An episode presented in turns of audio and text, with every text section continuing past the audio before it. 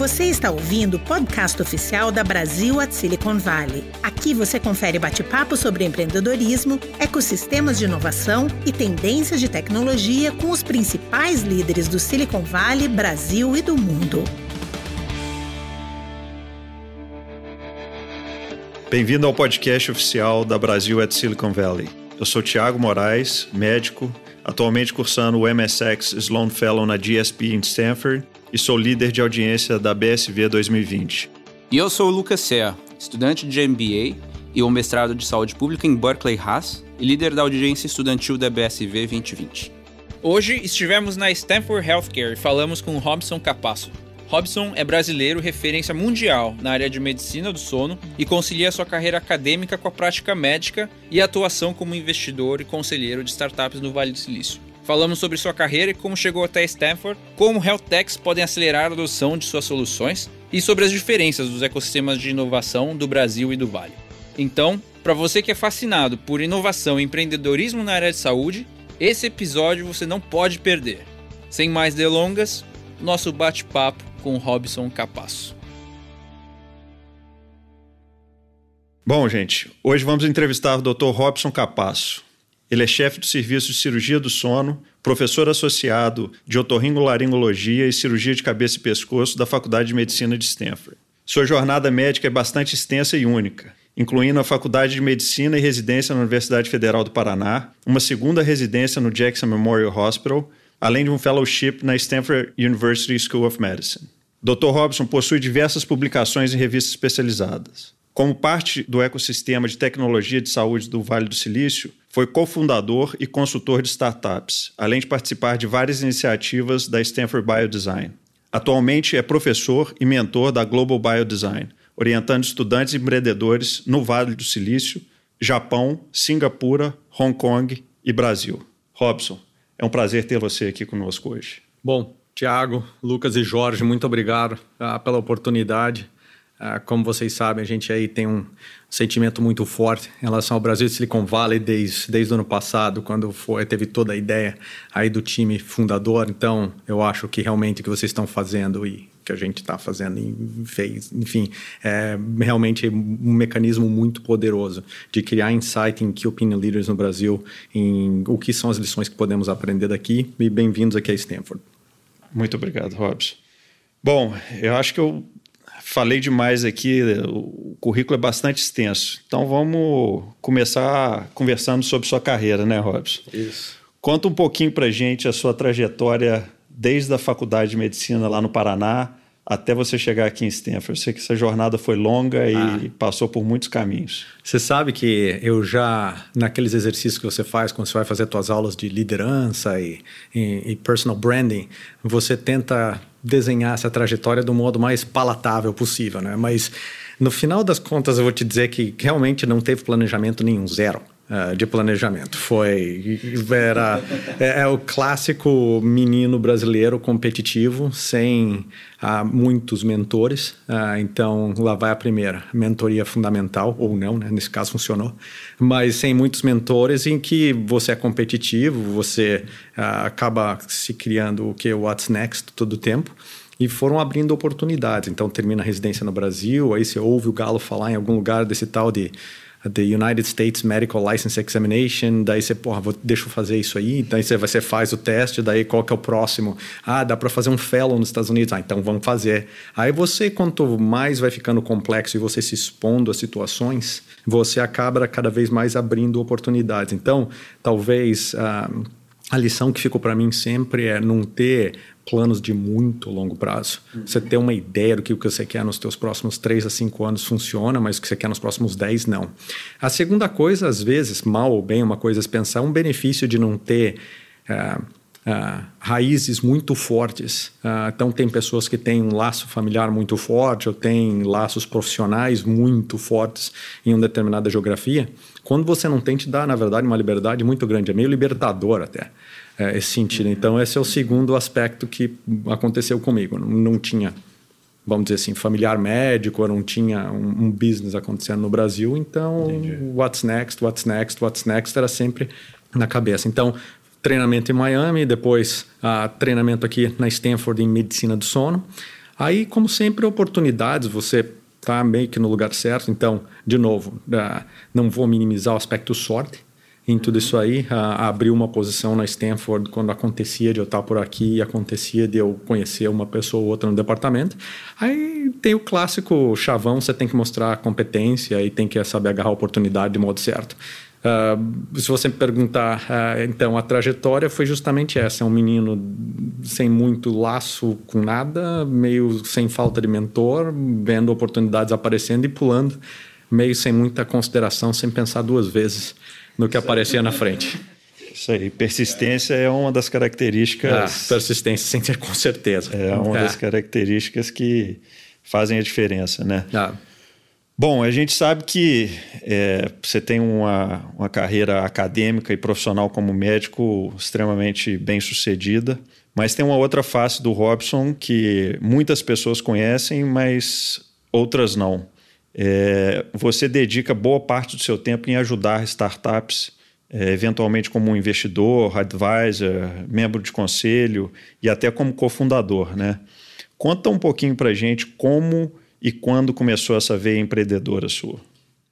Como me chamar? Eu teria uma, eu tinha uma carreira médica acadêmica convencional até 2011, quando uh, e sem background de business nenhum. Aí aqui na Stanford nós temos uma disciplina uh, que chama-se biodesign. E o que eles fazem é criar um roadmap, eles criam uma mapinha, eles criam uma receita de bolo do que é inovar em saúde. Tá? Então, alguns conceitos que vêm naturalmente para o MBA, Uh, alguns conceitos que vêm uh, naturalmente para o pessoal que já trabalha nesse mundo de startup, eles conseguiram colocar no papel que quando você, como médico ou como engenheiro da computação, alguém que faz computer sciences, você parece que vai ter uma tela no meio da testa. Você fala, que coisa que é isso? Aqui, eu opa, para. Então, esse, todo esse processo de você ensinar, ó, negócio é o seguinte, você é um ator dentro dessa cadeia, de sistema do sistema de saúde. Você é um ator razoavelmente pequeno até, como, como médico, cirurgião. Mas isso aqui é o todo o sistema de saúde e isso aqui é o que tem que fazer. É, that's what it takes para você começar um produto no mercado de saúde. Foi uma coisa assim para mim, uou, cara, naquele momento é isso. Total. E em segundo lugar, coube também uma vez mais a Serendipity, né, que aquele ano 2011 o pessoal do biodesign eles faziam o processo que a gente chama de imersão, ou seja, é, falando só um pouquinho do biodesign, o que acontece de modo geral em inovação médica, você tem um produto, você tem um laser, você tem um ultrassom, você tem uma radiofrequência, aí você vai achar onde é o teu mercado, mas depois você tem a tecnologia. E o que a gente faz é o processo ao contrário. Você foca primeiro, ó, vamos tentar achar quais são as necessidades. Então, o que a gente chama de needs-based innovation, você foca qual é a necessidade e só depois você vê se tem uma necessidade do ponto de vista médico ou do ponto de vista de business. Dos dois tem que combinar. Você, então, tenta inventar alguma coisa. Então, é solution agnostic para mim foi que coisa que eu, que que é isso, né? Então eu me envolvi naquele primeiro ano, aí encontrei Jesus, aí comecei a, aí comecei a me envolver com um monte de, de, de iniciativas relacionadas ao meu ao meu grupo. Daí vocês sabem, vocês estão aqui na BR, né? Para quem tem um 5% de ADD no sangue, você nunca mais consegue focar. Você tem aquelas monte de bright, shiny lights all over the place. Então comecei a me envolver com um grupo de angel investor aqui, com Mirapa ali, com uh, fazer diligence para daí o que acontece você acaba tendo um ou outro projeto bem sucedido como uh, clinical trial ou como advisor, daí o pessoal te encontra. Então, ah, tem VC fund querendo investir em sono, contato Robson. Daí vai lá, se aprende, vai fazer diligence com os caras. Aí você tem uns 500 aha moment, né? De entender como é que o pessoal, na verdade, no mundo real, entre aspas, como é que o pessoal pensa, o que, que eles estão procurando. E foi um processo de aprendizado, porque para mim, muitas vezes, uma tecnologia eu mas pelo amor de Deus, o que, que é isso? Não Legal. tem por que investir num troço desse. Aí você entendia o porquê que o cara está pensando que aquilo lá é investível. Ou às vezes você acha a tecnologia super legal, mas o time não tem nada de investível. Ou então, muitas vezes, o time é investível, a tecnologia é legalzinha, mas não existe mercado. É, então, assim, quando você aprende que tem que casar todos os riscos, para mim foi um enorme processo de aprendizado. E é muito legal. Outra coisa que eu aprendi é que eu gosto muito do. Vou ter que falar em inglês também. Eu gosto muito do Brad, até porque você acaba vendo tanto moleque smart fazendo um troço bacana que você quer tentar ajudar de alguma forma. Aí, para quem gosta, É, eu, eu acho que é, é, você tocou num ponto legal que é, a gente conversa muito aqui no Vale do Silício que não, não tem por que desistir solução se não existe pain point. Né? Exatamente. Se a gente não, não, não existe a demanda, mesmo que ela seja latente, não tem por que você criar uma solução. Exato. É a solução em busca de, de um uma... problema. Exatamente. Não funciona, isso não funciona. Bom, você falou aí já de algumas iniciativas que você faz parte, e aqui no Vale do Silício, é, eu e o, o, Lucas, a gente chegou mais recentemente aqui, mas é muito claro para a gente que o Vale respira empreendedorismo, né? É. E algumas vezes fica até em segundo plano que aqui a gente tem um dos maiores centros é, de medicina e de saúde do mundo, né, que é a Stanford Medicine, o sistema de saúde Stanford Medicine. Essa interseção entre empreendedorismo e saúde é, é muito evidente para quem está aqui. Mas eu queria que você falasse um pouquinho mais para o nosso ouvinte é, como é que isso de fato acontece. Tem o StartX, tem é, várias iniciativas aqui no Vale, você falou do, do, Angel Investors, e conta um pouquinho para gente sobre isso. Eu, eu acho que uma coisa, tem várias coisas a reforçar e algumas coisas a desmistificar. Então, vamos lá. Uh, e principalmente no que se aplica ao Brasil. É, sim, a tal do relacionamento próximo, mais transparente entre todas as partes, sendo academia, uh, investidores, uh, companhias, governo, existe.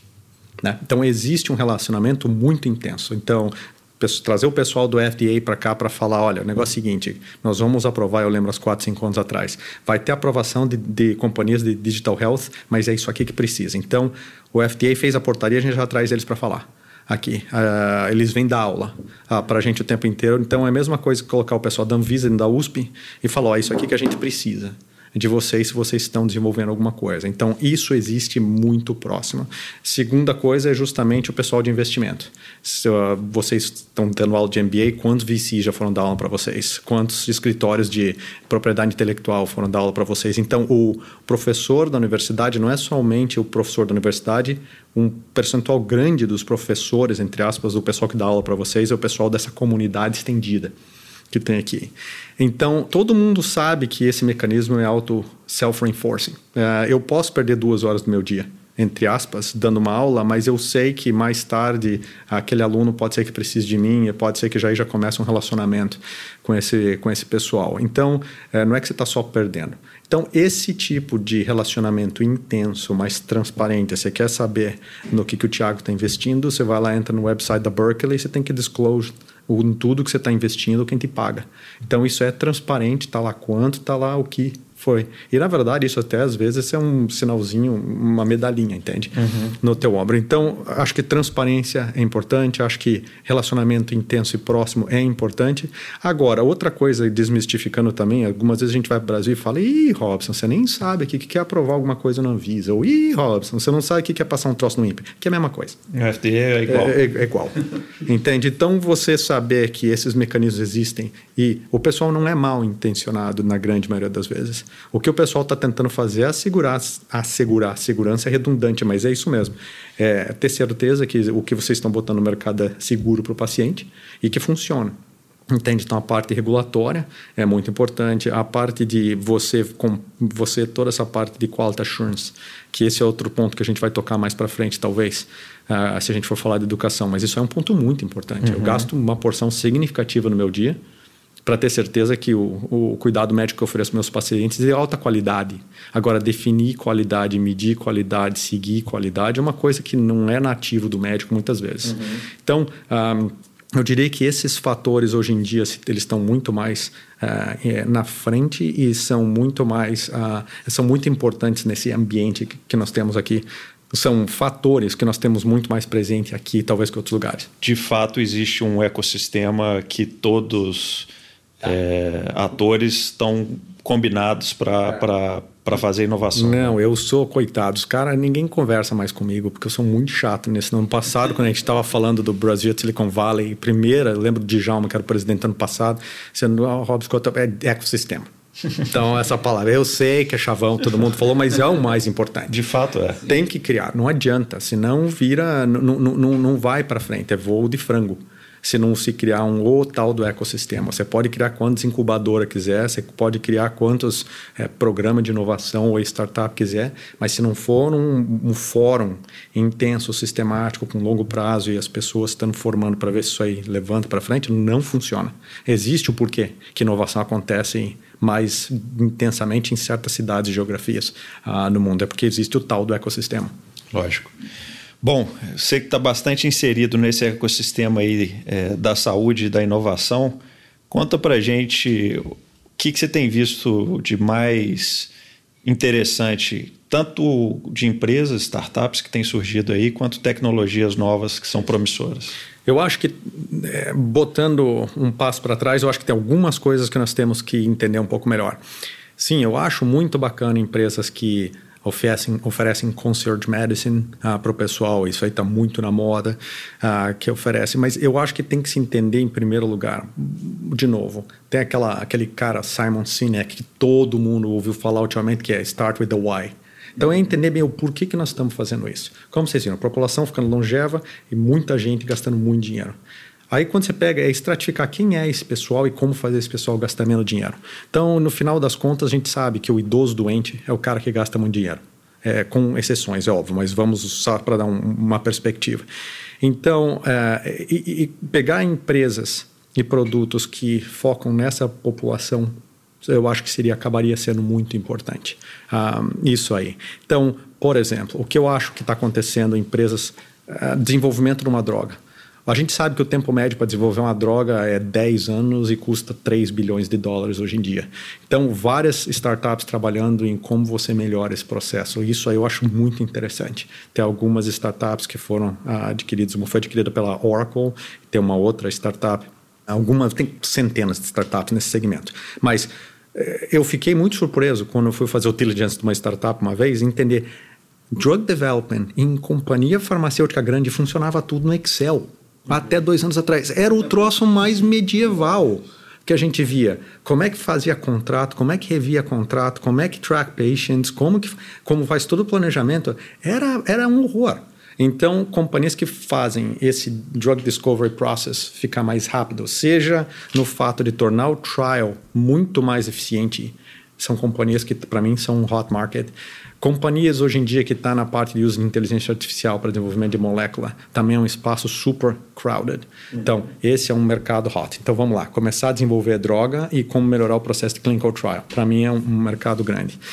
Existe o porquê, segundo lugar, como que você faz manejo de doença crônica, que é onde está indo muito dinheiro, principalmente para esse segmento da população. Então, empresas que estão produzindo uma quantidade relevante de dado clínico.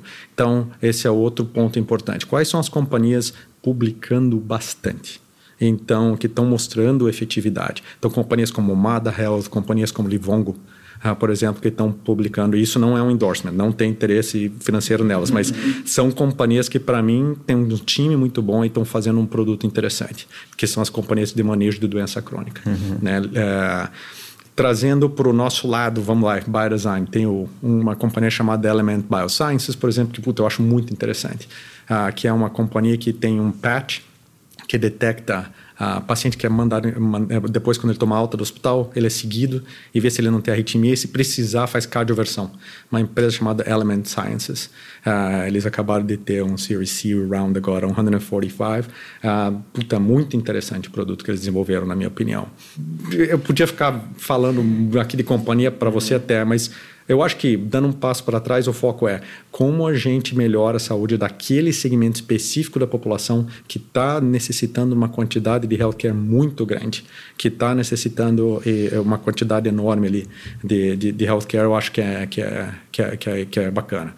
A parte de genômica, puta, é, é super sexy para falar de genômica, mas ah, todo mundo acha, mas assim, especificamente, assim, tudo bem, pode ser que tenha um câncer ou outro que seja influenciado geneticamente, que se a gente puder ver antes, principalmente câncer de mama, que é um é muito interessante, mas ainda faltam assim, a minha impressão é tá exatamente o ainda que, está é. distante, né? É, é uma coisa distante. que eu gostaria de ver como evolve no próximo ano ou outro. Sensor, Tá, para terminar, sensores. Sensores é muito bacana, e essa sim, eu estou cheio de conflitos, suspeito, mas eu acho muito interessante. Uhum. Então, você fazer o segmento da pessoa e começar a entender aquela pessoa ficando doente, antes de ficar doente. Pô, eu mesmo, esses dias atrás, foi muito interessante. Eu comecei a ficar ruim, mas eu não tinha muito sintoma ainda. Eu comecei a seguir um wearable que eu tenho. O minha heart rate variability, a variabilidade do, do pulso, não mudava. Eu comecei a ficar doente, eu comecei a ver que eu fiquei doente um dia antes pelo meu, pelo meu wearable aqui. É, é muito interessante uhum. é, ver esse tipo de coisa. Um, uh, por exemplo, essa é só um exemplo, eu sou, eu sou conflictor aí, mas só para dizer. Por exemplo, cama. Aonde você passa assim, com certeza, quase sempre você vai passar sete horas do seu dia, todo dia. Uhum. E se eu colocar 200 sensores na sua cama? Para medir temperatura, movimento, batimento cardíaco, respiração e tudo mais. Você não precisa nem usar nada. Você coloca na cama e você vê o que está acontecendo com a saúde daquele cara só pelos sensores da cama. E, e de sono você, entende bem, de né? sono um você é uma coisa né? ou duas aí. Então, tem, tem, tem uma quantidade enorme de coisas interessantes nessa parte sensor e com, uh, por exemplo, população mais idosa. O que, que uma 30% de, pelo menos, de idosos tem que usar? Hearing aid. Pô, dá, o ouvido é ótimo, dá para você medir tudo no ouvido. Temperatura, batimento cardíaco, pressão, movimento. Você pode predizer queda, que é um problema importante. Você pode medir o quanto que a pessoa está se movendo aquele dia. Então, assim, adaptação de coisas que as, de tecnologias que as pessoas usam no dia a dia, cama, uh, aparelho auditivo, óculos, uh, uh, a sua casa de modo geral, isso eu acho uma coisa muito bacana que está acontecendo. Legal, Robson. Eu acho que o recado aqui importante é que dores não faltam, né? Acho que tem muito problema para ser não. solucionado. Não. Difícil, às vezes, é até focar de é. tanto problema que tem, né? Exatamente. Legal, Robson. Isso já se relaciona com o nosso próximo tópico sobre tendências. O envelhecimento da população, o aumento da incidência de condições crônicas e a crescente especialização de saúde colocam em xeque o sistema, mas ao mesmo tempo gera muitas oportunidades. Só em 2019, aqui nos Estados Unidos, VCs investiram 9 bilhões de dólares em digital health. Primeiro, quais os principais desafios dos centros de saúde, como a Stanford Healthcare, frente a esse cenário? Excelente pergunta. Você me deixou numa posição aí super boa agora para falar durante uma hora e meia. Mas vamos lá. então, então, então é o seguinte: em resumo, é, dando um passo para trás, até porque a audiência talvez seja muitos brasileiros aqui que estão vendo, é não aprendam saúde com os Estados Unidos. Pronto, essa é a minha grande lição. o jeito como a gente tem o business de saúde aqui não é um exemplo para lugar nenhum do planeta. Tá? Então, nós temos o que acontece é, de um ponto de vista de business, a gente sabe bem quem são todos os stakeholders, a gente sabe quem é o comprador, para quem vender. Por outro lado, tem uma quantidade de business que precisam ter lucro para ser justificável. Então, é um problema. Esse, existe um motivo pelo que nós gastamos 20% do PIB em saúde nesse país hoje em dia. Então, não aprendam tudo com a gente.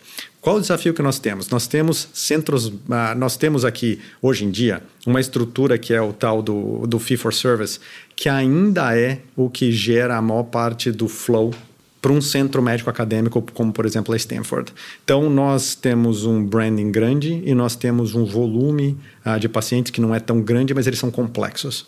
E nós temos também que satisfazer, nós temos o, o, o nosso, o nosso, a nossa filosofia, o nosso modo de operar é, é tripartite. Né? Nós temos a parte de pesquisa, nós temos a parte de educação, que são muito importantes para nossa e a parte de atendimento da saúde do paciente. Como conciliar essas três é muito difícil. É muito difícil e acaba onerando o sistema. Porque nós realmente, você quer, uh, para te resumir bem ao certo, se eu tiver uma condição rara, um tumor, se eu precisar de alguma coisa complexa, não tenha dúvida, me leve para Stanford. Entende? De, nós temos aqui, nós vamos gastar um monte de dinheiro com você e nós vamos fazer, nós vamos virar você do avesso e o que tiver de tecnologia de ponta nós vamos gastar em você. Se tiver dor de cabeça, o approach vai ser meio parecido. Entende? Se você aparecer aqui com uma gripe, pode ser. Então acaba sendo, no final das contas, um modelo um pouco caro né, para cuidar. Talvez, por exemplo, o Kaiser faça saúde populacional do modo muito mais eficiente do que a gente, do que a gente faz em centros médicos acadêmicos aqui, que é o tal do valor fee for service. Então, talvez precisa ter um modelo que case uma coisa com a outra. Por exemplo, nós tomamos na Stanford conta de em torno de 15 a 20% da população da Bay Area. Pode ser que a gente esteja muito feliz tomando conta dessa percentual, porque é um percentual que vai precisar de cuidado mais complexo e o modo de se fazer cuidado mais complexo né, dessa forma. Mas pode ser que para os outros 70%, 80%, a gente não tenha a mesma eficiência de acesso e de contato e de healthcare management se a gente puder começar, do que, por exemplo, uma ferramenta como o Kaizen. Então, talvez a gente esteja comparando apples com oranges aqui. Quando o pessoal me pergunta, pô, o que, que você prefere, o Kaizen ou a Stanford? É diferente, é outro tipo de população. Uh, eu diria. Se você precisa de manutenção de saúde, uh, se você precisar de uh, visitas frequentes ao médico, você precisa mandar e-mail para o seu médico todo dia, talvez Stanford não seja exatamente o que você está precisando. Se você tiver um tumor no cérebro, venha para Stanford. Se você tiver uma cirurgia, precisando de uma cirurgia mais complexa, venha para Stanford. Se, isso eu, isso seria como eu colocaria no momento. Eu acho que com o aumento de ferramentas de videoconferência, por exemplo, desculpa, não a videoconferência, eu li videoconferência ali. Não, com ferramentas como telemedicina, eh, eu acho que vão ter algumas áreas dentro da Stanford que nós vamos nos tornar mais eficientes nós vamos conseguir aumentar a oferta dos nossos serviços, uh, principalmente. Então, eu acho que isso está no horizonte mas assim modelo de ser super eficiente e ver pacientes de um modo rápido e, e ver volume é, eu acho que centros médicos acadêmicos de modo geral nos Estados Unidos vão ter dificuldade de, de, de se adaptar a essa e não é necessariamente a, eu diria que não é necessariamente o pedigree a value proposition do lugar tentando conciliar pesquisa, tentando conciliar educação e você fazer uh, um modelo uber eficiente de ver uh, uhum. paciente. Interessante, Robson. Nossa segunda pergunta é justamente sobre isso. Quão crítico é para startups entender o sistema de saúde como um todo, os relacionamentos entre as instituições, para que as soluções sejam adotadas de forma acelerada? Uh, existe uma coisa que toda startup de saúde tem que fazer, que é uma coisa que chama-se stakeholder analysis. Análise dos stakeholders é, é, fundamental. Você tem que entender quem é o teu consumidor. E isso que é difícil, porque todas essas metodologias de empreendedorismo que tem no Silicon Valley falam oh, foco no consumidor. Mas quem que é o consumidor em saúde? É o paciente, é a seguradora, é o hospital, é o médico, é a associação médica, é o governo, quem, para quem está vendendo. Então, o meu ponto aí, indo para trás, é a, a, a, você precisa entender bem quem que é o seu cliente. Por exemplo, um exemplozinho para entender da, da minha parte aqui. Eu tenho essa situação chamada apneia do sono. Qual é o motivo que o paciente vem para uma consulta se você tem apneia do sono, que é quando você para de respirar durante o sono e fica roncando durante a noite? Quem que é o main stakeholder? A esposa ou o esposo. É 80% dos pacientes que vêm para cá não é por conta do paciente. É o, o, alguém que dorme perto do paciente falando, não dá mais para ficar perto. Entende? Então, quando você faz a stakeholder analysis, você está desenvolvendo o teu business, o marketing plan da tua companhia, eu iria direto uhum. no esposo do paciente. Você tem problema com alguém dormindo, fazendo barulho perto de você? Entende? Então, é, é, eu acho que fazer esse exercício sempre é muito importante. Se você está desenvolvendo uma solução se você está desenvolvendo uma nova ressonância magnética, você vai ter que fazer convencer o administrador do hospital que ou você está fazendo mais exames por hora ah, nesse tipo de sentido, ou se a ressonância for muito melhor, daí o teu stakeholder é o médico. Mas de modo geral, hoje em dia, quase sempre é o administrador do hospital que tem que comprar a ideia porque vai aumentar a eficiência, vai aumentar lucro, alguma coisa do gênero. Então, de novo, a ferramenta, você está me perguntando, se eu sou uma startup hoje, faça uma stakeholder analysis muito bem feita, entenda quem é importante para você, quem que você tem que influenciar e quem que você tem que manter com um bom relacionamento. Existem pessoas que você tem que manter um bom relacionamento só e tem pessoas que você vai ter que focar muito, principalmente uma startup, você não tem muitos recursos, naquela pessoa você tem que vai gastar tempo restabelecendo a, a, um laço próximo. Que legal, bastante é, peculiar uh, o sistema de saúde quando a gente pensa no consumidor. Acho que é bastante é, interessante é. esse exemplo. Uh, do, do, parceiro ou da parceira que tem problema. Com, né? com, com ronco, não é? Exatamente. e aí, pensando um pouco também no modelo né, de pagamento. Você mencionou há pouco a Isso. questão do modelo do Fee for Service, que é um modelo de pagamento com base no, no volume de, de, de, de tratamentos. Isso. E a gente vê uma tendência de aumento da adoção do modelo de pagamento com base em valor. Isso. É.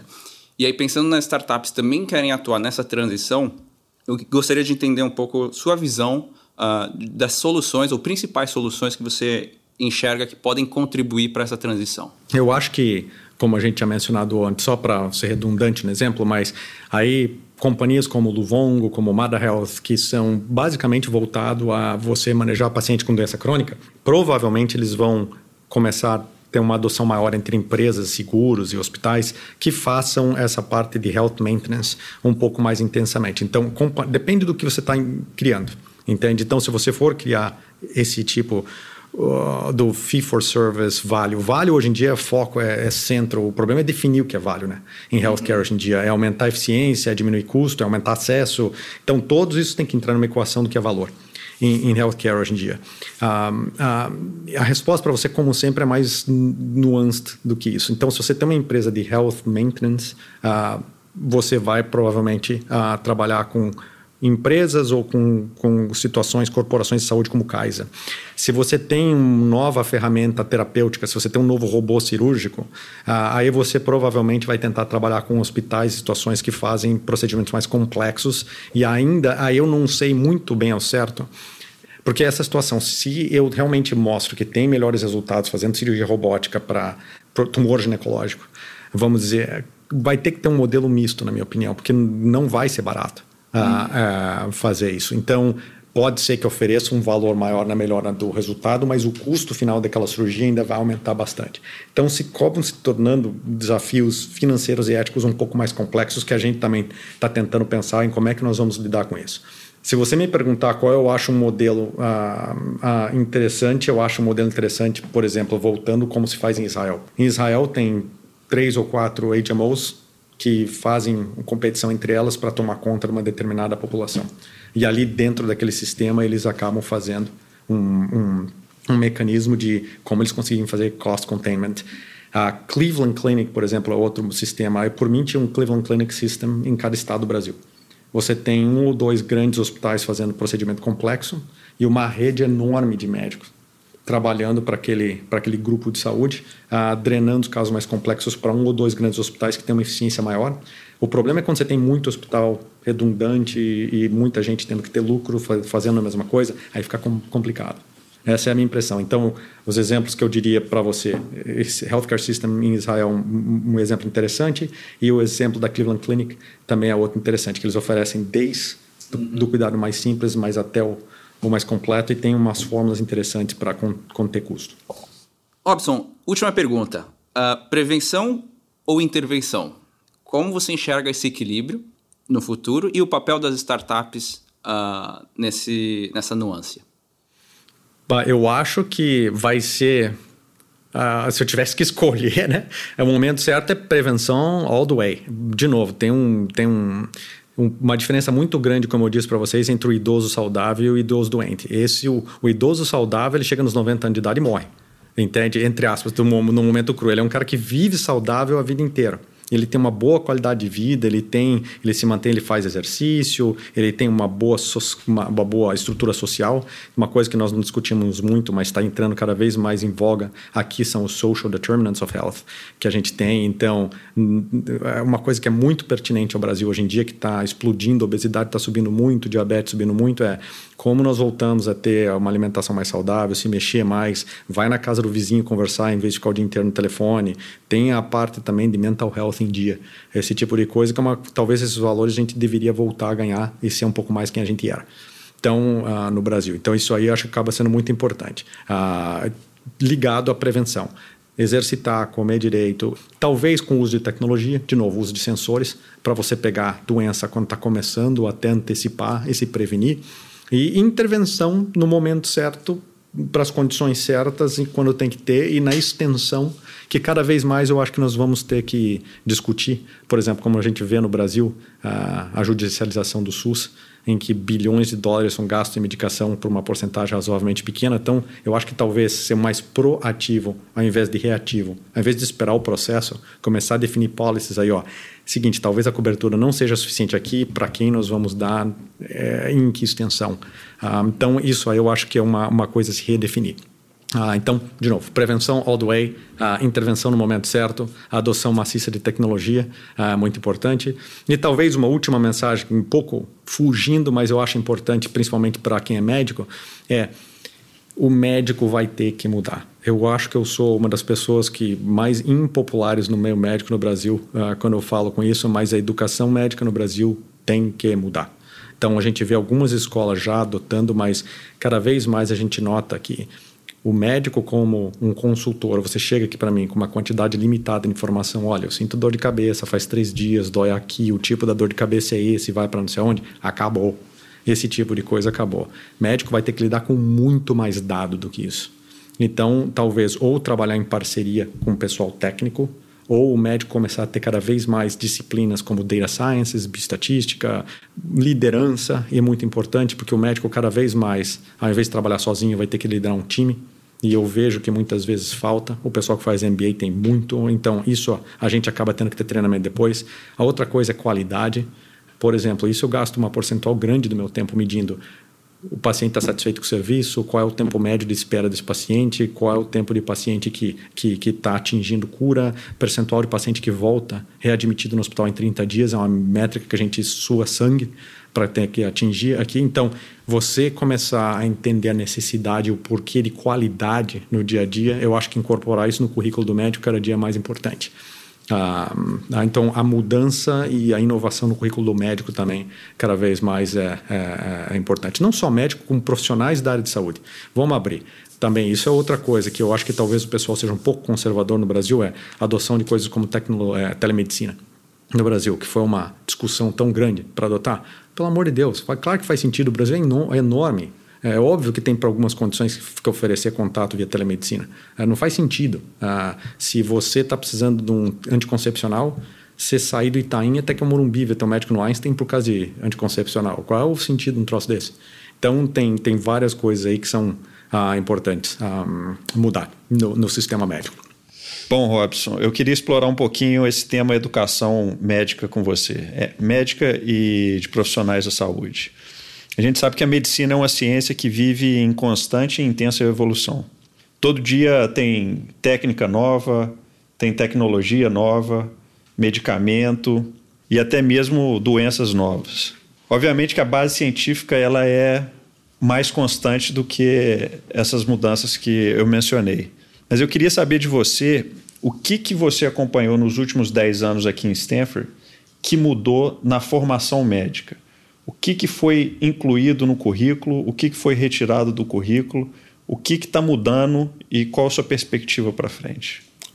O que eu gosto muito do treinamento do médico aqui da escola de medicina da Stanford é que não existe só um modo de formar um médico. Então, nós oferecemos para o estudante de medicina algumas opções. Você quer só fazer uma escola de medicina? Então, você vai fazer um, uma, um, uma, um track que nós temos aqui, que é o cara se formar médico. Ponto. Mas você quer ser um médico MBA? Então nós temos o Track MD MBA. Quantos amigos seus do Brasil você já viu depois de ser médico quis fazer MBA, Thiago? Você conhece algum? Pouquíssimos. Então tá. Então tem MD MPH.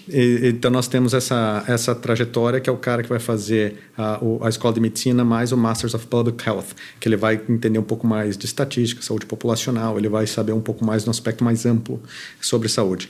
Nós temos o MD PhD então é o cara que é bem acadêmico, ele tem interesse em ciência básica, em ciência de bancada. Então ele desenvolveu o projeto de pesquisa dele durante a escola de medicina. Então ele começa a escola de medicina, daí ele toma dois ou três anos para construir o PhD dele e ele termina com o PhD feito. Então nós temos vários modos desse médico se formar médico dependendo do interesse dele.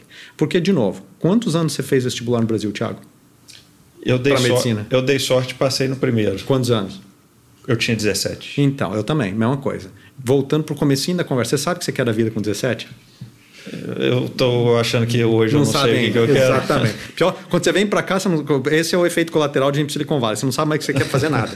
então, então é, até que você cansa disso daqui uns 15 anos.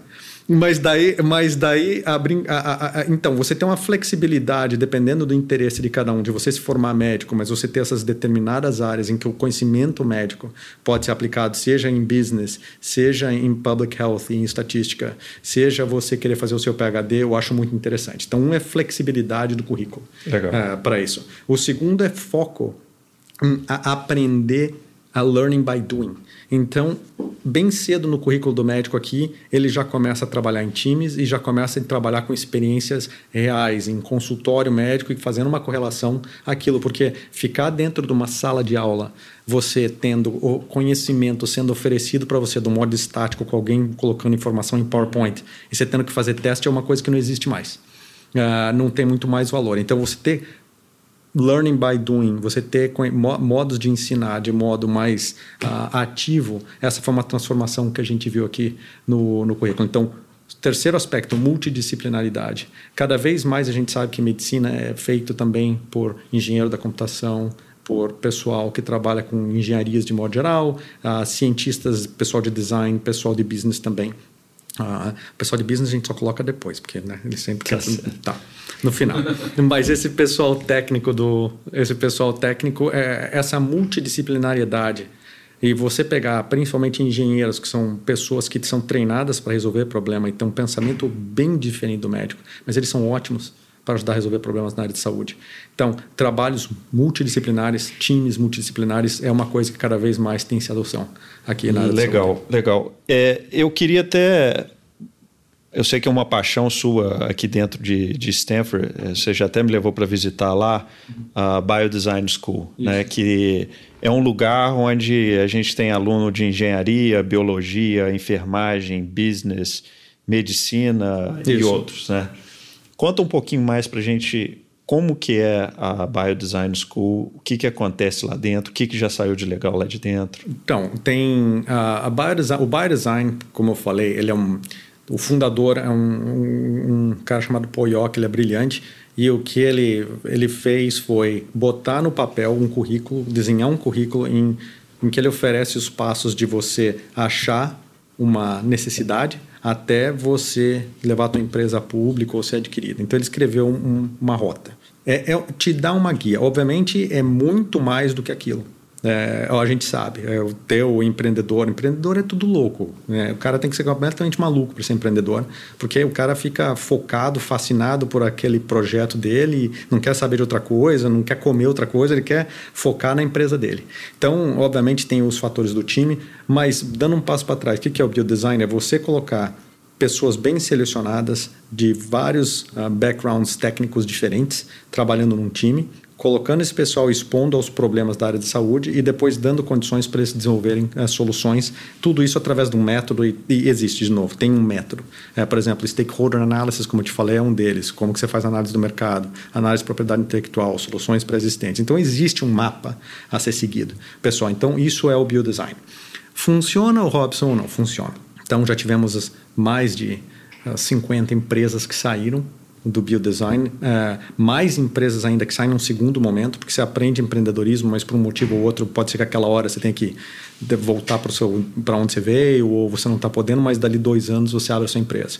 Então, por exemplo, como eu acabei de falar para vocês, a Element Sciences é uma delas, é a segunda empresa de um, um cara lá dentro. A primeira empresa dele foi, ele inventou o Zeopatch, uma empresa chamada iRhythm, que foi uma empresa que foi a público é a segunda empresa dele agora, é Element Sciences, é um cara chamado Day Kumar. Existe uma outra empresa que se, que se chamava Oculive, por exemplo, é um exercíciozinho, exercíciozinho básico aqui, uh, olho seco. Então, o tamanho do problema. De alguém, tá, 25% da população feminina, mulher, uh, tem olho seco. Uh, qual é o principal tratamento para olho seco? Colírio. Tá, quem é que gosta de colírio? Para o médico é um problema? Então, o teu stakeholder não é o médico. O paciente é um problema? É. Então, eles querem inventar um, um, uma tecnologia que implantava um neuroestimulador na glândula lacrimal, que fica aqui na pálpebra superior. Foi ótimo, foi bacana, só que daí, para você aprovar um implantável pelo FDA, toma 10 anos, 140 milhões de dólares. Aí eles pivotaram para um estimulador que basicamente é uma coisa que você estimula dentro do nariz, o septo nasal. Eu acho um bom exemplo para você entender, eles não casaram com a solução. Eles mudaram do implantável, que era uma cirurgia, para um estimulador que você estimula dentro do nariz, é um wasabi eletrônico, basicamente, e faz a pessoa ficar chorando lá durante 10 horas depois de ser estimulado dentro do nariz uh, da, da, pessoa. Não é de dor, não, né? Não, estimula. É um, um wasabizinho lá, a pessoa fica lacrimejando um monte de tempo. Mas é, mas é, é, é, o interessante é, o cara casou com a NIDA, ele não casou com isso. Depois disso, agora ele já montou outra empresa de farma para target olho seco. O cara já teve duas exits. Uma foi uma adquirida e outra foi uma exit. Com olho seco, cada um desses dois. Então, essa é a importância do cara que é empreendedor, está exposto ao ecossistema e está exposto a um método. E deve ter olho seco, né? É, ele não deve ter, mas deve ter alguém. Pois é, é provável que tenha alguém na família. É, nesse tema educação, o que, que você acha que falta ainda no mercado brasileiro de escolas públicas e privadas de medicina para termos um, um biodesign lá? E o que, que você também tem visto de legal que tem surgido lá tá. no Brasil? Então, eu vejo. Uh, Por exemplo, eu tive recentemente na USP, teve um, um evento lá uh, chamado HackMed e eu notei muita boa vontade de vários stakeholders lá dentro da Escola de Medicina da USP, da Escola de Engenharia da USP, de tentar montar um programa similar. Uh, por exemplo, dentro da USP tem o Einstein que faz um, um trabalho razoável também lá. Então tem alguns stakeholders já entendendo a importância da formação desse ecossistema, porque eu acho que o erro inicial de quase todo mundo, vamos tentar achar startups e vamos incubar na nossa incubadora. Boa sorte é, há 3, 4, 5 anos atrás existia a, a, oportunidade com tanto gap. Então é assim, eu acho que no primeiro momento melhorar a qualidade do empreendedor é importante, segundo, montar o ecossistema e essa tribo ao redor que você está tentando fazer, e depois você vai começar a achar em startup. Mas é, é, é muito difícil você querer começar, a, de novo, achar coisa de qualidade, principalmente em saúde. Porque assim, pô, vai montar uma fintech, tá bom, joga um bife numa sala para dois moleques e manda três meses eles saem com software, entende? O problema de healthcare é que você tem que ter médico para fazer clinical trial, você, você, precisa dos teus key opinion leaders falando em congresso a respeito da tua tecnologia, você precisa passar o troço pela Anvisa, é muito mais demorado uhum. para fazer. Então, a, a qualidade do empreendedor acaba tendo que ser mais importante e a quantidade de gente ao redor da empresa é muito grande a fazer também. Então, é, exemplos bons, USP, ah, tem algumas pessoas, ah, tem aquele pessoal do Recife, do Porto Digital, que acho que também tem boa vontade de estar tá tentando fazer alguma coisa. Eu sou de Curitiba, então em Curitiba, uma vez ou outra, você escuta alguma coisa acontecendo lá na PUC do Paraná. Ah, também já escutamos alguma coisa, mas ainda um, uma iniciativa robusta que você nota e fala, olha, isso aqui é como se fosse o Biodesign Ireland ou algumas outras coisas, eu acho que ainda está sendo formado. Entendi, legal. Robson, a gente conversou já um pouco da questão do, de como a tecnologia vem mudando a educação do médico. Né? Nesse contexto de mudanças e de novos desafios, a gente também vê uma mudança de responsabilidades. Aqui nos Estados Unidos, a gente vê um aumento da taxa de burnout dos médicos e muitos dizem que é devido ao registro eletrônico ou às ati demasiadas atividades administrativas. Qual o caminho da adoção de tecnologia dos Estados Unidos que o Brasil pode fazer diferente e melhor? Então, o prontuário eletrônico, o tal do prontuário eletrônico, Jesus, você vê aquele negócio na frente e começa a frio já, né? Cada dia. Porque a gente passa entre 60% a 70% do nosso tempo uh, na frente do prontuário eletrônico. Assim, 60%, 70% do tempo que você gasta com um paciente, se você colocar o tempo relacionado àquele paciente, 60%, 70% eu passo na frente do prontuário eletrônico. O app, que é o que é. Então, não é uma coisa. É, é uma ferramenta que foi primariamente. Uh, não primariamente, mas tem um design muito importante relacionado à cobrança sobre, aquele, sobre aquela consulta, sobre aquele serviço médico. Então, ela é, era, foi mais focada, mas ela não é muito user-friendly. Uh, para o médico. Então, realmente isso, cada vez mais, uh, como eu estava falando, uh, o médico cada vez mais trabalhando em sistemas médicos. O médico hoje em dia é difícil ter o teu consultório aqui. Você vai trabalhar para o Kaiser, você vai, você sai do teu treinamento, você vai trabalhar para um grupo de saúde. É inviável hoje um médico ter um consultório nos Estados Unidos, como é no Brasil. E o Brasil cada vez vai andar mais para essa posição também, onde vai ser inviável você ter o seu consultório. Você não vai conseguir mais ter a capacidade administrativa, de suporte, de contratar pessoal que é necessária a um sistema de healthcare hoje em dia. Então, por outro lado, a quantidade de encargos administrativos sobre um profissional que foi mal formado para trabalhar com aquilo faz com que o médico ele sinta os sintomas de burnout. Então, eu excessivamente focar. É, as ferramentas que eu tenho para lidar com a parte administrativa elas não são ótimas. A quantidade de, de encargos administrativos aumentou.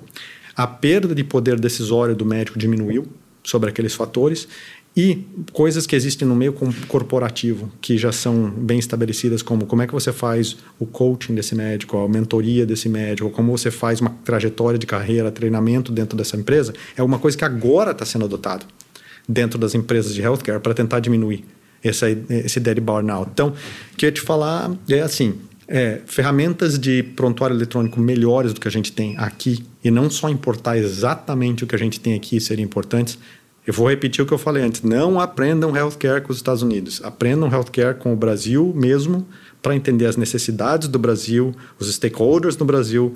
Faça healthcare para a realidade que vocês têm no local. Entendam as ideias aqui, mas não façam a mesma coisa. Porque tem muita coisa que ainda precisa funcionar melhor. Ah, e, e, e, invistam nessa parte, ó, treinamento para o médico que sabe trabalhar dentro dessa realidade. Uma coisa é você se formado, daí 80% você aprendendo na escola de medicina não serve para aquele ambiente onde você trabalha. Então você, por exemplo, daqui a pouco, vamos lá, vai A Bradesco Seguros vai montar uma escola de medicina que vai formar médico para trabalhar dentro das necessidades ou profissionais da área de saúde. Foi só um exemplo, mas para ilustrar é, como isso irá funcionar. Melhores ferramentas de prontuário eletrônico que se adequem a, a, a, rotina do médico, ao invés de ficar 60% do meu tempo em documentação e cobrança, eu passo 20% do meu tempo. Então, isso aí acaba sendo a, importante. Não só pegar o TASI e pegar o TASI adaptando o Epic, de como funciona. Isso não vai dar certo, de modo geral, para prevenir burnout. É, dentro dessas empresas, começar a entender quais são as necessidades do médico e dar mentoria para o médico ah, também. É o tal do clássico coaching. Eu sei que a palavra não está na moda, mas é importante para o pessoal, entende? Então, o médico tem que ter um mentor, ele tem que ter um coach, entender ó, qual é o teu objetivo, o que, é que você quer na carreira, o que você quer fazer daqui cinco anos, o que, que vai... Te, que que, se você só começar a fazer troço que te dá propósito, mas você está infeliz o tempo inteiro, você vai viver sacrificando, entende? Então, tem que meio que balançar. Ah, o estilo de vida no médico, ah, boa sorte com esse. Esse tópico é controverso, é super bonito falar, em médico tem que ter tempo para exercitar e tal, mas tem, você tem, você está me entendendo? Você tem que arranjar um tempo para, ó, hoje eu vou para casa, esquece entende isso aí. Uma coisa que eu acho muito interessante aqui, só voltando, mas aqui na Stanford nós temos vários mecanismos de, no modo não judgmental. Como é que fala isso em português mesmo? Sem ah, julgar. Sem julgar e sem é, ser acusatório no médico é é, uma vez por mês nós nos reunimos para ver todos os erros que aconteceram no departamento. Um, tudo que aconteceu que levou o paciente ficar admitido mais tempo do que deveria. Ou, então nós fiz, fazemos uma análise da estrutura. Ó, qual é o problema do médico, qual é o problema do hospital, qual é o problema do paciente, quais são os fatores que não tem nem como definir qual é o problema. E nós julgamos. Porque eu vou dizer para vocês, é muito poucas as vezes que o problema é o médico. Mas o médico se sente muito culpado quando acontece algum outcome negativo com o paciente e ele toma aquilo pessoalmente.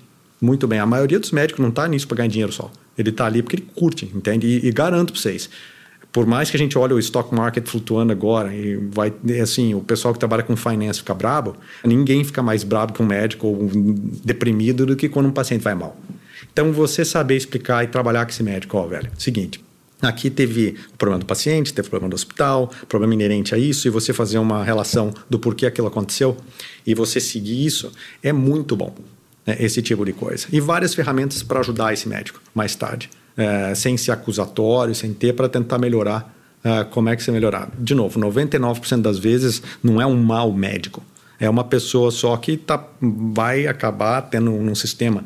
E olha, que eu tenho aqui um sistema que é difícil errável dentro da Stanford. O que tem de checks e pessoas me ajudando. Agora eu fico imaginando um cara que trabalha talvez num lugar que não tem tanta enfermeira, tanta pessoa para ajudar, ele tem que tomar muita decisão que não tem, vamos dizer, um sistema de anti-erro como é a aviação, como nós temos dentro da Stanford. Aqui, para acontecer um, um, um, erro, é difícil, porque tem muita gente checando.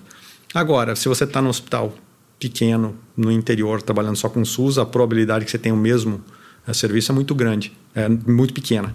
Então, é, ter esse tipo de coisa é, é, é importante para prevenir burnout. Bom, Robson, a gente já está chegando no final da nossa entrevista. É, mas antes eu tenho que fazer um quadro aqui com você que a gente faz com todos os convidados, tá, que chama bora. Jogo Rápido. Bora. Tá pronto? Pronto. Então tá bom. Bom, no início da conversa você falou que não teve muitos mentores, mas certamente você teve pessoas que te inspiraram e, e que fizeram você ir atrás dessa carreira tão legal que você construiu. Conta um pouquinho quem, quem são esses e o papel que eles tiveram na sua vida. Rapaz, essa eu já também pensei um monte de vezes de quem foram as pessoas que, que acabaram me inspirando bastante. Inspira, Aqui, fala pra gente do principal. Tá, é, chavão, vai. Meu pai me inspirou um monte, o bicho trabalhava que era um louco. Ah, quando cresci, entende? Era comerciante pequeno, mas trabalhava demais. Então, pai é o clássico, resposta clássica. Na, na vida médica, eu tive. Ah, na vida. Ah, um cara que me inspirou um pouco acabou sendo um, o meu melhor amigo de high school. Entende? Foi um cara que passou no ITA. Então pensa no moleque sem nenhum tipo de o que, que eu quero fazer a vida. Não sabia nada quando eu estava no segundo grau. Aí o meu melhor amigo de segundo grau era um moleque CDF para burro e que queria passar no ITA. Falei, porra, é isso que tem que fazer para passar no vestibular e entrar na universidade? Grudei no moleque e fui embora entende? Então ficava estudando junto. Então esse, esse cara também foi um outro cara que, que me salvou a vida, para ser bem sincero. Então, ah, aqui nos Estados Unidos, o meu, o meu. Vai, ele nem ficar sabendo dessa entrevista mesmo, mas então tá bom. O meu chair é um cara que é, que é, que é muito interessante. É, porque ele é um cara que ele assim foi o único líder que realmente ele não micromanage nada. Ele te, ele, ele é muito esperto em contratar as pessoas certas. Ele tem muito talento em contratar. Então fica a lição para todo mundo: contratar a pessoa certa e dá condição para a pessoa fazer, mas não micromanage nada, que é o troço mais difícil in, no mundo médico. Então, o meu chair atualmente. Então, eu diria essas, essas pessoas, eu diria assim, essas três pessoas mudaram a minha carreira. Uh, meu pai, esse meu amigo de high school e o meu chair agora, que me deu condição, se eu inventar para ele, ó, tem que cortar o nariz da pessoa fora para curar a apneia do sono, ele vai embora. Ele toca. toca. Ele não vai fazer nada. Maravilha, bem legal. Seguinte, Robson, qual tecnologia você está especialmente animado para a saúde? Por quê? Ah, se você perguntar de tudo isso que a gente falou, o que, que eu estou mais animado? Sensores. Eu vou falar que eu acho que sensores vão, vão ser uh, o futuro de, de, de, muita coisa. Só que quando eu falo sensores, é sensores em tudo, né? Então é câmera é, na tua casa para entender. Daqui a pouco você vai, a câmera vai entender que está com vontade de comer. Entende? Conectar com a tua geladeira e te dizer, ó, o dia que você fez isso aqui, está com vontade de comer alface. Entende? Então, isso aí dá para acontecer é, sensores em todo que é lugar fazendo um smart everything. Eu acho que eu, eu acho que são as tecnologias que prometem mais e que devem ter a adoção mais rápida, porque estão se criando mecanismos de se adotar isso em, em healthcare. Se você pudesse voltar na época que estava estudando lá com seu amigo de Ita ah. para o vestibular, que ah. conselho que você daria para o Robson naquela época? Ah, outro chavão, mas fazia tudo de novo, igualzinho o, o tal do Moro do Silicon Valley, errar é bom. Errar é bom pra caramba. Desde que não seja um major mistake e que tal de erro rápido mesmo. É verdade, vão ser, é a primeira coisa que você estuda em todo que é lugar, daí vem a controvérsia. Mentira, ninguém gosta de quem erra. No final das contas, é verdade, é bom. Você aprende mais quando você erra. Então, errar não é ruim. Não ligue para os outros falam. Deep down, você sabe o que você quer fazer. Então, não fique demais ligando para os outros falam. É, ache bons mentores. E mentores não é aquele que te dá conselho, tá? É, cara que te dá conselho não escute muito. Porque o cara que te dá conselho está tomando decisão para você baseado na experiência dele. Então você pega a pessoa que faz você pensar, que te faça as perguntas certas. Entende? Faz que ele te faça, mas que, que, que, te, que te caminhe você. Então, achar bons mentores que não te deem conselhos. Mentor que te guie no que você quer fazer. Uh, de novo, não se deixe levar muito pela opinião de todo mundo. Erre, que, quebra cabeça. obviamente, com constraint. Não vai fazer muita besteira, mas faça, fazer umas besteirinhas não é ruim. É, dá umas erradas. Para esse moleque, eu falaria mais ou menos isso aí de novo. Robson, se você tivesse o poder do dia para a noite mudar qualquer coisa no Brasil, o que, que seria? Não, não vou falar de política, né?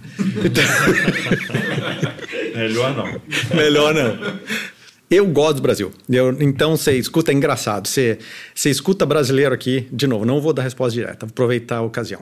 Você escuta brasileiro demais vindo para cá agora, né? Então, é, eles passam, todos passam por fases. O brasileiro chega aqui no começo, ele odeia o Brasil. Então, ele tem que inventar 500 problemas porque que o Brasil é ruim. Ah, porque isso, XYZ, até que ele começa a entender que se você for ter uma posição de relevância aqui nos Estados Unidos também, uh, você começa a enxergar os problemas que existem aqui. Então, o Brasil tem um set de problemas, os Estados Unidos também têm um set de problemas, eles são diferentes. O pessoal demoniza demais o Brasil quando chega aqui. Então, eu adoro o brasileiro nos primeiros seis meses aqui, porque o Brasil é o satanás, entende? Aí, num segundo momento, depois de quatro, cinco anos, o Brasil é o melhor lugar que tem. Tudo é bom entende no Brasil. Aí uma hora you come to balances, o que que é o Brasil? E tem muitos problemas similares às outras a outras geografias do mundo também. Tem um problema no Brasil que é muito grave, que é a segurança. Que é o problema que faz todo mundo assim. O resto é assim, eu sei, de novo, muita coisa que eu estou falando aqui, eu vou tomar pancada depois. Mas assim, um problema que é grave no Brasil é segurança. É o que realmente depois do ah, corrupção, corrupção tem um monte de lugar. Ah, whatever. Uh, mas segurança é o que te, mais tarde, quando você chega no Brasil, você não acostuma mais ter que ficar em paranoide. Uh, um momento, o tempo inteiro. Então, uh, eu diria, se eu tivesse o Brasil não ter mais problemas de segurança e violência, ponto. E como você falou, você gosta muito do Brasil. Se você pudesse levar alguma coisa, qualquer coisa do Brasil para o mundo, qual que seria? Além do Palmeiras, Deixa eu ver. Além Mas Palmeiras... o Palmeiras ele tem que ficar no Brasil, porque ele não tem mundial. Por que, que eu dei essa? Por que, que eu dei esse mole? Foi sem bloqueio na bola, Levou, tudo bem. Brincadeira à parte. Eu acho que é, a gente, talvez eu, no meu caso, eu tenha uma idealização do que era o Brasil ah, quando era, porque, de novo, crescendo sem muita grana no Brasil, sempre eu, eu tive muita ajuda de muita gente que me dava ajuda meio até, sem pedir. Entende? Então, eu achava, quando eu mudava para cá, que aquele, aquele clássico chavão do brasileiro ser um cara ah, bacana, ser um cara que você conversa fácil, ser aquele Brasil, quando você chega em casa, se you feel at home, cai naquele feeling que você chega e começa a conversar com um cara da padaria do nada. Isso aí eu queria que continuasse se fosse possível, entende? Esse, esse traço do brasileiro de realmente ele ser um cara, um povo amável, de ser aquele país que não, não é tão divisível do jeito que talvez esteja se tornando um pouco agora. Esse país que está se tornando um país um pouco mais tenso. A gente entende as causas, entende o porquê, o momento político e tudo mais que está acontecendo. Mas se eu pudesse voltar atrás, eu lembro que foi uma maior.